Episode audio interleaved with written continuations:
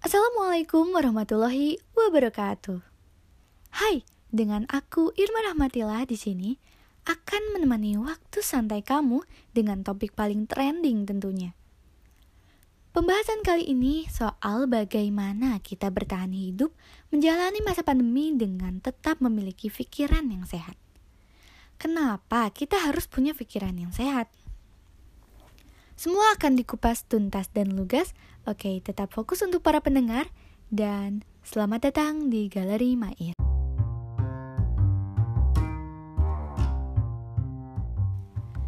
Melihat keadaan dunia saat ini, semakin lama semakin menunjukkan perubahan yang sangat signifikan. Mulai dari kebiasaan hidup yang sangat berbanding terbalik dengan keadaan sebelumnya, hingga berita kematian yang sering terdengar setiap harinya. Pandemi sebuah masa di mana diawali dengan satu kebohongan. Para pelajar harap diliburkan dua minggu karena pandemi. Katanya. Namun nyatanya sudah hampir dua tahun kita menjalani karantina. Hampir dua tahun kita beraktivitas di rumah. Hampir dua tahun seluruh kegiatan pendidikan dialihkan online. Yaps, dunia telah berubah. Kebiasaan baru mulai muncul. Work from home, school from home, memakai masker setiap kita mau keluar rumah, mengakses fasilitas umum dengan scan vaksinasi Ribet. Awalnya emang iya, namun lambat laun kita jadi terbiasa dengan kebiasaan baru ini. Lambat laun kita malah nyaman dengan keadaan ini. Ada tim pro, tentu ada tim kontra juga. Di satu sisi mereka yang biaya hidupnya tercukupi malah senang dengan keadaan ini. Semua dilakukan dengan santai. Gak ada istilah buat berangkat kesiangan karena kemacetan. Semua tinggal bangun dan pasang peralatan. Yaps, teman setia kita adalah gadget dan barang elektronik lainnya. Tapi tahu nggak sih, di balik semua itu, ada mereka yang sedang menjerit kelaparan. Ada mereka yang depresi dengan keadaan. Perusahaan gulung tikar, karyawan kena PHK, hingga kematian yang terlihat di depan mata. Mereka yang minim informasi akan merasa ragu di setiap berita yang muncul apakah ini benar atau hoax? Jika vaksin mengandung babi, bolehkah digunakan orang Islam? Dunia ini sedang mengalami konspirasi, bukan? Dan masih banyak pertanyaan-pertanyaan lainnya. Eits, tapi tunggu. Aku di sini nggak akan bahas soal konspirasi, tapi aku akan menyampaikan sedikit informasi bagaimana caranya agar pikiran kita tetap sehat menghadapi berita dan kabar yang setiap hari datang bergiliran. Sebagian bisa saja diabaikan, tapi sebagian lain pasti bikin kita kepikiran. Dari pikiran-pikiran ini tentu akan berdampak terhadap setiap aktivitas dan keputusan yang akan kita jalankan. Terus kenapa bisa dimulai dari pikiran? Apa alasannya? Margaret Thatcher, seorang Perdana Menteri Inggris, pernah mengatakan, What your talk for day become your words. What your words for day become your actions. What your actions for day become your habits. What your habits for day become your character. What your character for day become your destiny. In other words, what you think, you become. Perhatikan apa yang kita pikirkan karena itu akan menjadi ucapan, menjadi kata-kata. Perhatikan apa yang kita ucapkan karena itu akan menjadi tindakan. Perhatikan apa yang kita lakukan karena itu akan menjadi kebiasaan. Perhatikan kebiasaan kita mulai dari mata terbuka sampai tertutup lagi karena dia akan menjadi karakter. Perhatikan karakter kita karena demikianlah takdir kita. Dengan kata lain, apa yang kita pikirkan, demikianlah takdir kita. Dari kutipan ini, kita menyadari bahwa sesuatu hal yang terjadi berawal dari pikiran, mindset. Pikiran yang baik akan menghasilkan tindakan yang baik. Begitupun sebaliknya. Jika kita terus berpikiran buruk, semua hal yang akan terjadi akan menjadi ketakutan. Semua itu akan menjadi kekhawatiran banyak keraguan dan kerancuan yang pada akhirnya bila hal ini terus terjadi malah menjadi beban pikiran. Lalu apa yang harus kita lakukan? Dipikir mudah untuk terus memiliki mindset yang baik, mindset yang sehat, di tengah keadaan yang sangat menyesakan ini.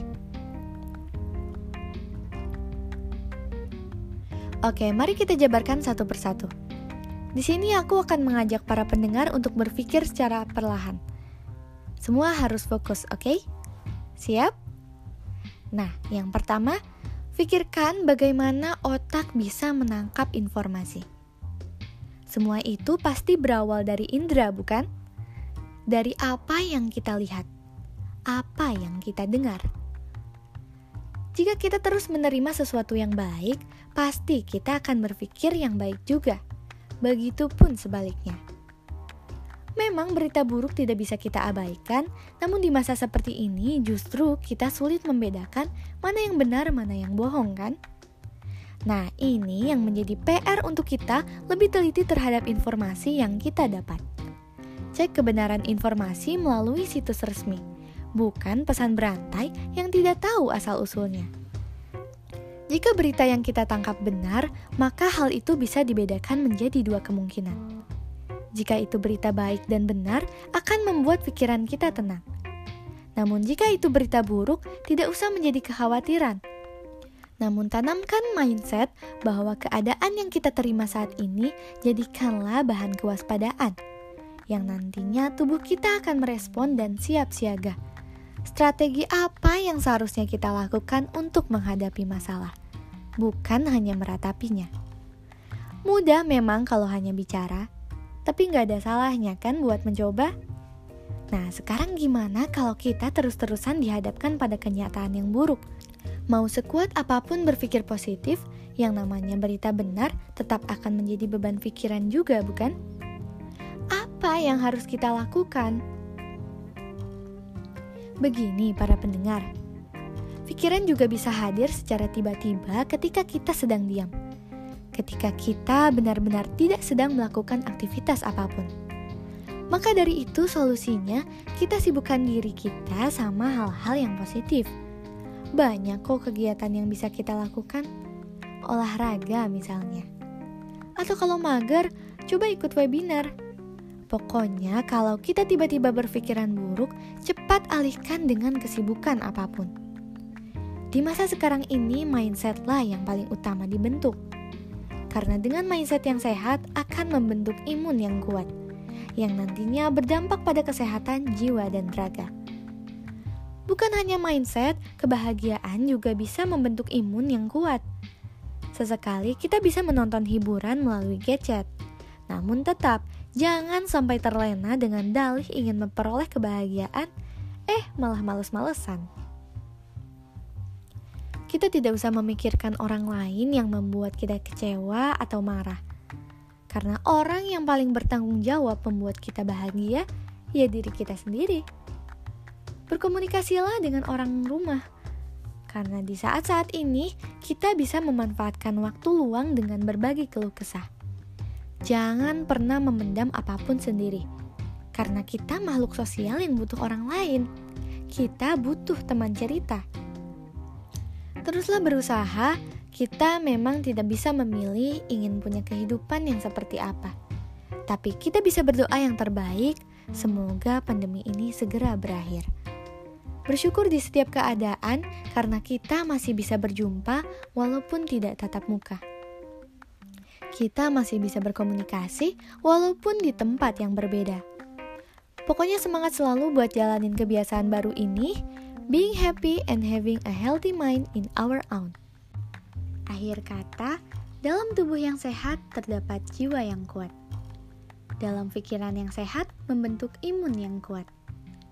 Dalam iman yang hebat terbentuk kebahagiaan dunia akhirat tetapkan tujuan dan cita-cita agar hidup kita terarah, mari berdoa bersama-sama, yakinlah semua akan baik-baik saja.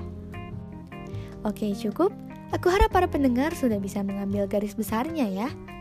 Ambil baiknya, buang buruknya. Aku Irma Rahmatillah pamit undur diri. Wassalamualaikum warahmatullahi wabarakatuh.